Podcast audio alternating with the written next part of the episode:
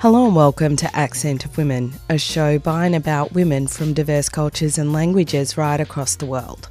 I'm Giselle Hanna. Arundhati Roy accepted the 45th European Essay Award on September 12, 2023.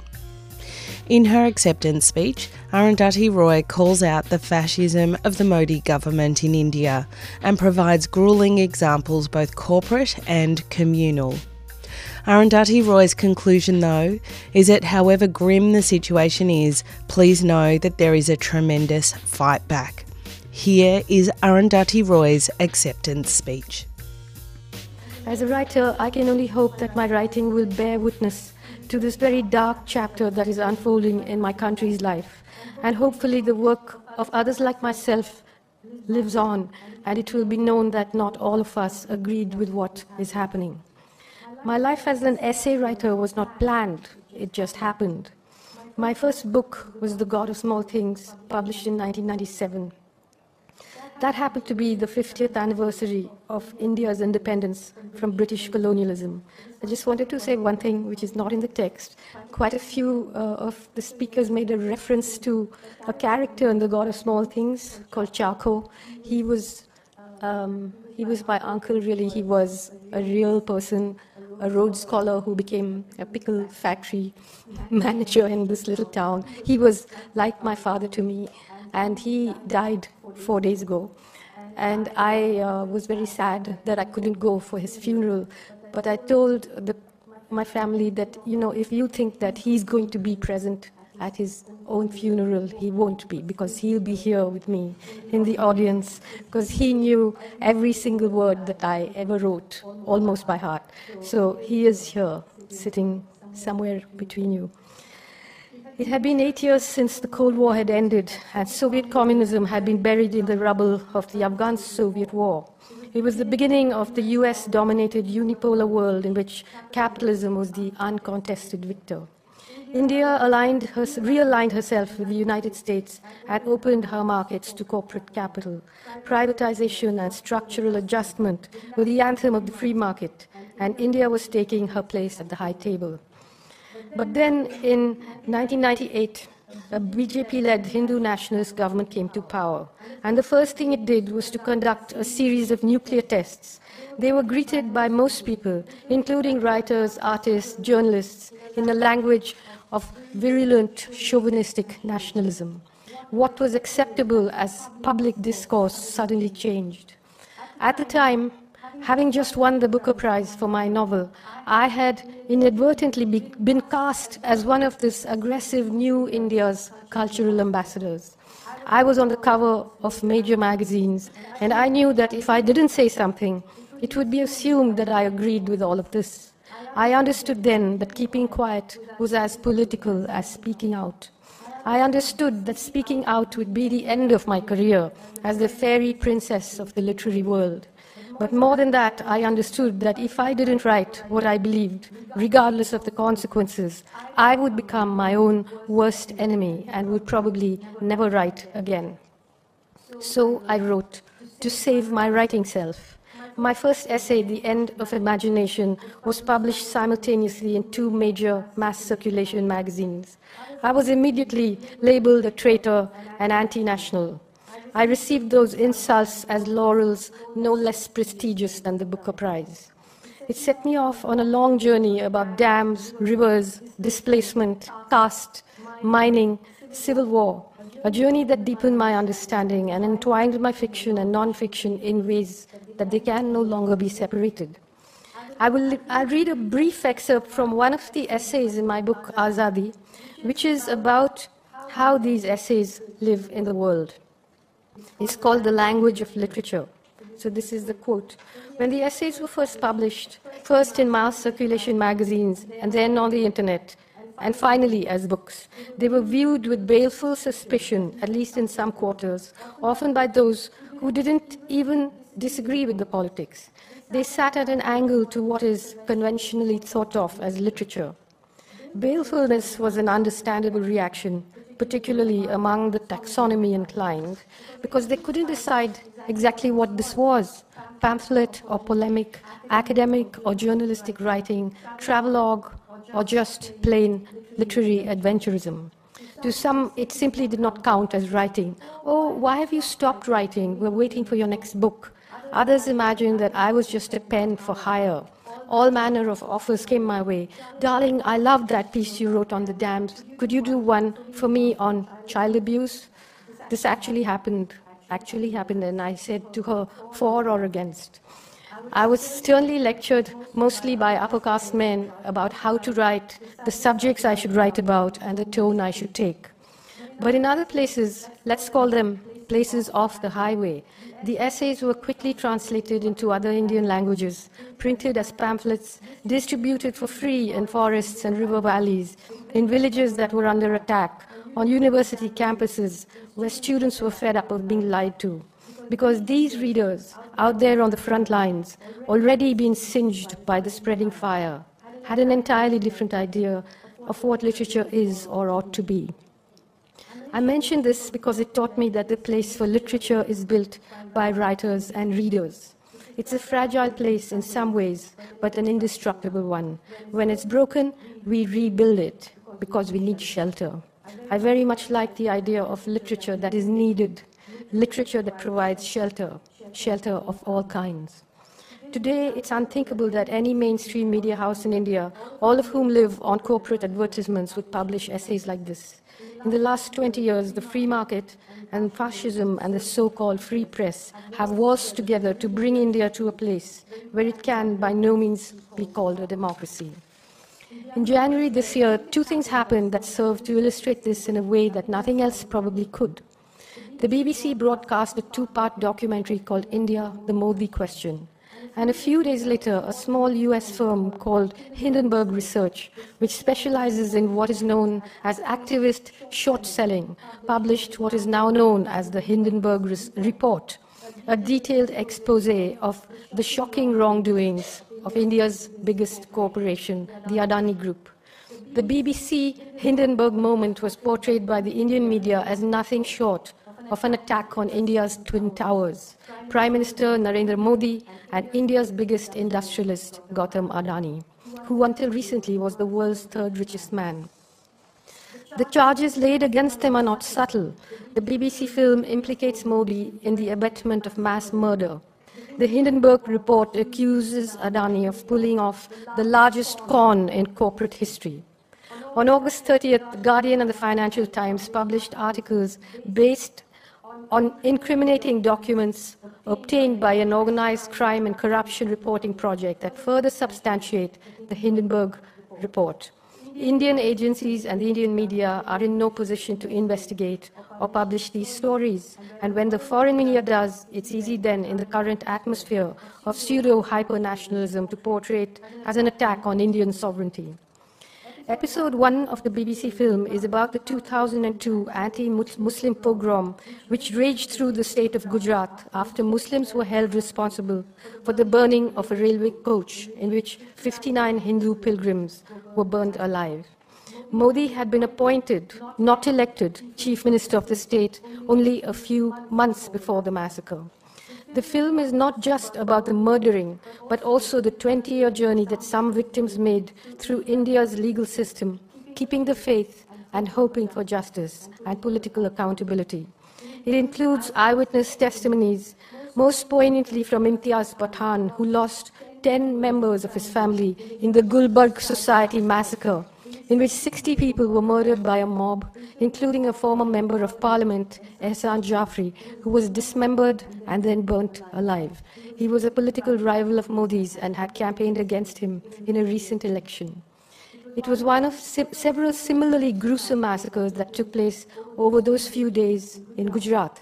One of the others, not in the film, was the gang rape of 19 year old Bilkis Bano and the murder of 14 members of her family, including her three year old daughter. Last August, on Independence Day, while Modi addressed the nation about the importance of women's rights, his government, on that very same day, pardoned the rapist murderers of Bilkis and her family, who had been sentenced to life imprisonment. They had spent most of their time in jail out on parole, and now they are free men. They were greeted with garlands outside prison and are now respected members of society and share the stage with BJP politicians in public programs. The BBC fil- film revealed an internal report commissioned by the British Foreign Office in 2002, so far unseen by the public. The report estimated that, quote, at least 2,000 people had been murdered. It called the massacre a pre planned pogrom which bore, and I quote, all the hallmarks of ethnic cleansing. It said reliable contacts had informed them that the police had been ordered to stand down, and it laid the blame squarely on Modi's door, at Modi's door. After the pogrom, the US denied him a visa, but Modi won three consecutive elections and remained Gujarat's chief minister until 2014. And the ban was remo- revoked. After the program, his uh, visa was revoked, and then the ban was revoked after he became prime minister. The Modi government banned the film. Every social media platform comp- uh, comp- uh, complied with the ban and has taken down all links and references. That means Twitter, Facebook, all these people just agreed to take it down. Within weeks of the film's release, the BBC's offices were surrounded by the police and raided by tax officials. The Hindenburg report accuses the Adani Group of engaging in brazen stock manipulation and, and an accounting fraud scheme, which, through the use of offshore shell entities, artificially overvalued its key listed companies. According to the report, the Adani's companies are overvalued by more than 85%. Modi and Adani have known each other for decades. Their friendship was consolidated after the 2002 Gujarat pogrom.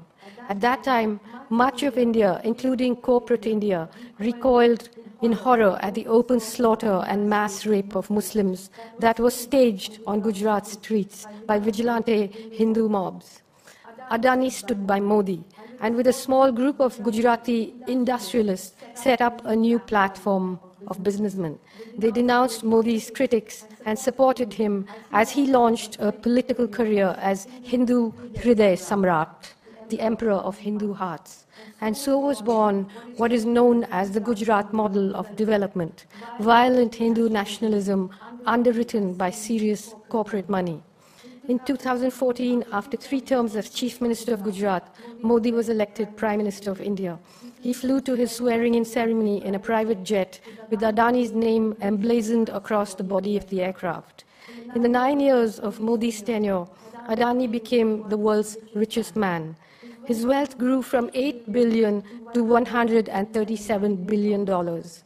In 2022 alone, he made $72 billion, which is more than the combined earnings of the world's next nine billionaires put together. The Adani Group now uh, controls a dozen shipping ports that account for the movement of 30% of India's freight, seven airports that handle 23% of India's airline passengers, and warehouses that collectively hold 30% of India's grain. It owns and operates power plants that are the biggest generators of the country's private electricity. Yes, Adani is one of the world's richest men, but if you look at their rollout during elections, the BJP is not just India's, but perhaps even the world's richest political party. In 2016, they introduced the scheme of electoral bonds to allow corporations to fund political parties without their identities being made public. It has become the party with by far the largest share of corporate funding. So it looks very much as though India's twin towers have a common basement. Just as Adani stood by Modi in his time of need, the Modi government has stood by Adani and refused to answer a single question raised by members of the opposition in parliament, going so far as to expunge their speeches from the parliament record. Within days of the Hindenburg BBC moment, after a warm and productive, warm and productive meetings Prime Minister, with, uh, with Prime Minister Modi, Joe Biden, and President Emmanuel Macron announced that India would be buying 470 Boeing and Airbus, Airbus aircraft. Biden said the deal would create over a million American jobs. The Airbus will be powered by Rolls Royce engines. For the UK's thriving aerospace sector, PM Rishi Sunak said, the sky is the limit. In July, Modi traveled to the US on a state visit and to France as the chief, minister, as the chief guest on Bastille Day. Can you even begin to believe that? Macron and Biden fawned over him in the most embarrassing manner, knowing full well that this would be spun into pure gold for his election campaign in 2024, in which Modi will stand for a third term. There is nothing they would not have known about the man they are embracing. They would have known about Modi's role in the Gujarat pogrom.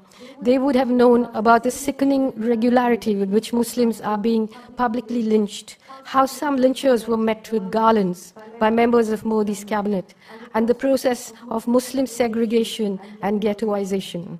They would have known about the burning down of hundreds of Christian churches by Hindu vigilantes. They would have known about the hounding of opposition politicians, students, human rights activists, lawyers, and journalists, some have, who, of whom have received long prison sentences, about the attack on universities by police and suspected Hindu nationalists, the rewriting of history textbooks, the banning of films, the shutting down of Amnesty International, the raid on the BBC, the activists, journalists, and government critics placed on mysterious no fly lists, and the pressure on academics, both Indian and foreign. They would have known that India now ranks 161 out of 180 countries on the World Press Freedom Index. Like now at the G20, can you imagine that the American Press Corps arrived and they were not allowed to do a press conference? And Biden agreed to it. And then he went to Vietnam and did a press conference about the, the press conference in, I mean, about the G20 in India, because Modi in nine years has never addressed a single press conference. He will not speak to the press. They would have known about the sword wielding, violent Hindu vigilante mobs who regularly and openly call for the annihilation of Muslims and the rape of Muslim women. They would have known about the situation in Kashmir, which beginning in 2019 was subject to a months long communication blackout, the longest internet shutdown in, the, in a democracy, and whose journalists suffer harassment, arrest, and interrogation. They would have known about the Citizenship Amendment Act passed in 2019 that barefacedly discriminates against Muslims, the massive protests that it touched off, and how those protests only ended after dozens of Muslims were killed the following year by Hindu mobs in Delhi, which incidentally took place while Trump was, Donald Trump was in town, and he said not a word. They would have known about how the Delhi police forced grievously injured young Muslim men who were lying on the street to sing the Indian national anthem while they prodded and kicked them, and one of them died subsequently. They would have known that at the same time they were fighting Modi, Muslims were fleeing a small town in Uttarakhand in northern India after Hindu extremists marked X on their door and told them to leave. There is open talk of a Muslim free Uttarakhand. They would have known that under Modi's watch, the state of Manipur in India's northeast has descended into a barbaric civil war a form of ethnic cleansing has taken place. The center is complicit, the state government is partisan, and the security forces are split between the police and others with no chain of command. The internet has been cut. News takes weeks to filter out. Still, the world's powers choose to give Modi all the oxygen he needs to destroy the social fabric and burn India down. To me, this is a form of racism they claim to be Democrats, but they are racists. They, do not, they don't believe their professed values should apply to non white countries. It's an old story, of course. Democracy for, uh, for themselves and fascism or whatever else you want for the non white world. It doesn't matter to us. We will fight our own battles, and ultimately, we will win our country back. However, if they imagine that the dismantling of democracy in India is not going to affect the whole world, they must indeed be delusional. For all those who believe India is still a democracy, these are few of the events that happened just over the last few months.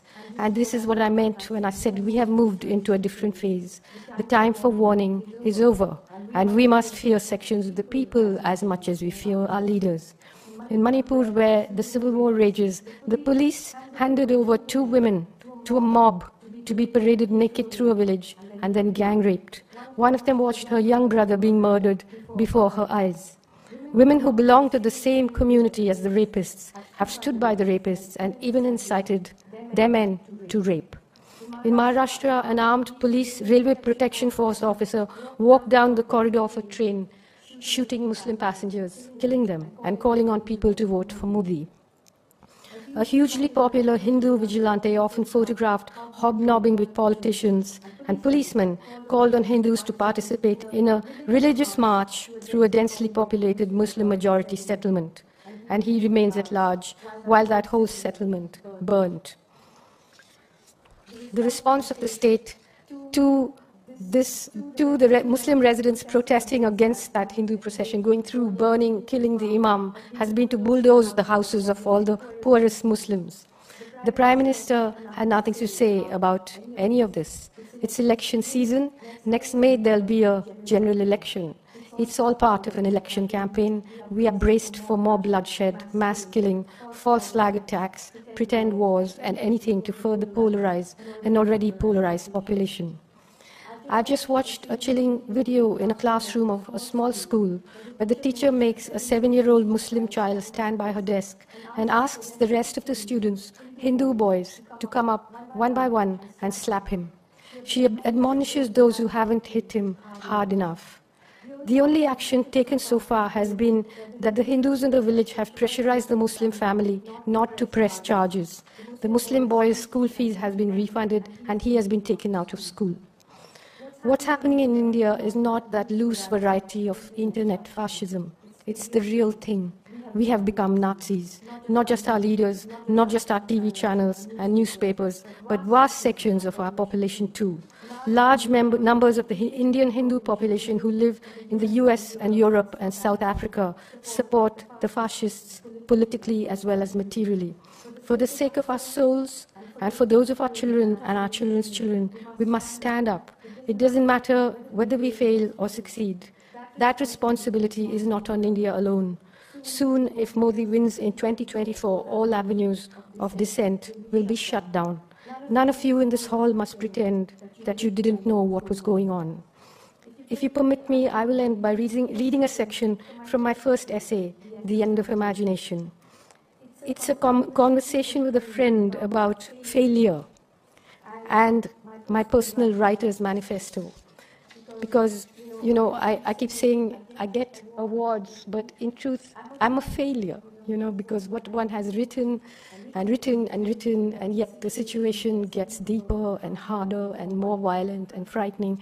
But uh, it is this uncle of mine who died, who taught me when I was three the importance of failure. We were very small, and he showed me some cheap bauble. And he said, Do you want this? I said, Yes. He said, I'll give it to you if you fail. And I began to think about what was so interesting about failure. Anyway, so this is a quote from, from this, my first political essay. It's a conversation with a friend in New York. I said to her, in any case, hers was an external view of things. This assumption that the trajectory of a person's happiness, or let's say fulfillment, had peaked and now must trough because she had accidentally stumbled upon success. It was premised on the unimaginative belief that wealth and fame were the mandatory stuff of everybody's dreams. You've lived too long in New York, I told her. There are other worlds, other kinds of worlds, other kinds of dreams, dreams in which failure is feasible, honorable, sometimes even worth striving for worlds in which recognition is not the only barrier of brilliance or human worth. There are plenty of warriors that I know and love, people far more valuable than myself, who go to war each day, knowing in advance that they will fail. True, they are less successful in the most vulgar sense of the word, but by no means less fulfilled. The only dream worth having, I told her, is to dream that you will live while you're alive and die only when you're dead. Which means exactly what? She asked. I tried to explain, but didn't do a very good job of it. Sometimes I need to write, to think. So I wrote it down for her on a paper napkin, and this is what I wrote To love, to be loved, to never forget your own insignificance, to never get used to the unspeakable violence and the vulgar disparity of life around you to seek joy in the saddest places, to pursue beauty to its lair, to never simplify what is complicated or complicate what is simple, to respect strength, never power, above all, to watch, to try and understand, to never look away, and never, never to forget. Let me thank you once again for the honor of this award.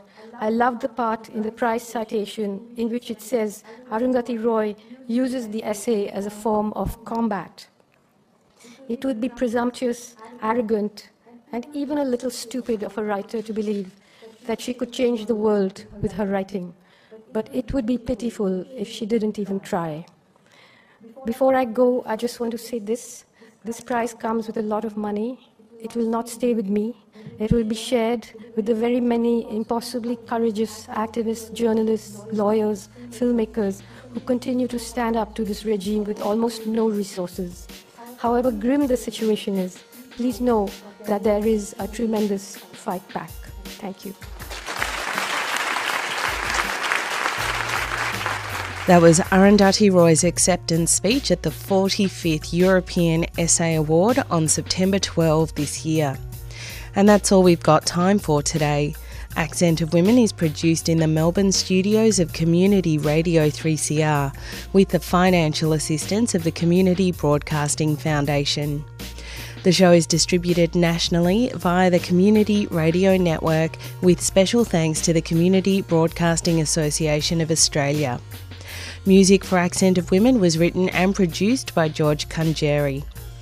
If you want to hear this show again or any of our previous programs, you can download the podcast from 3CR's website.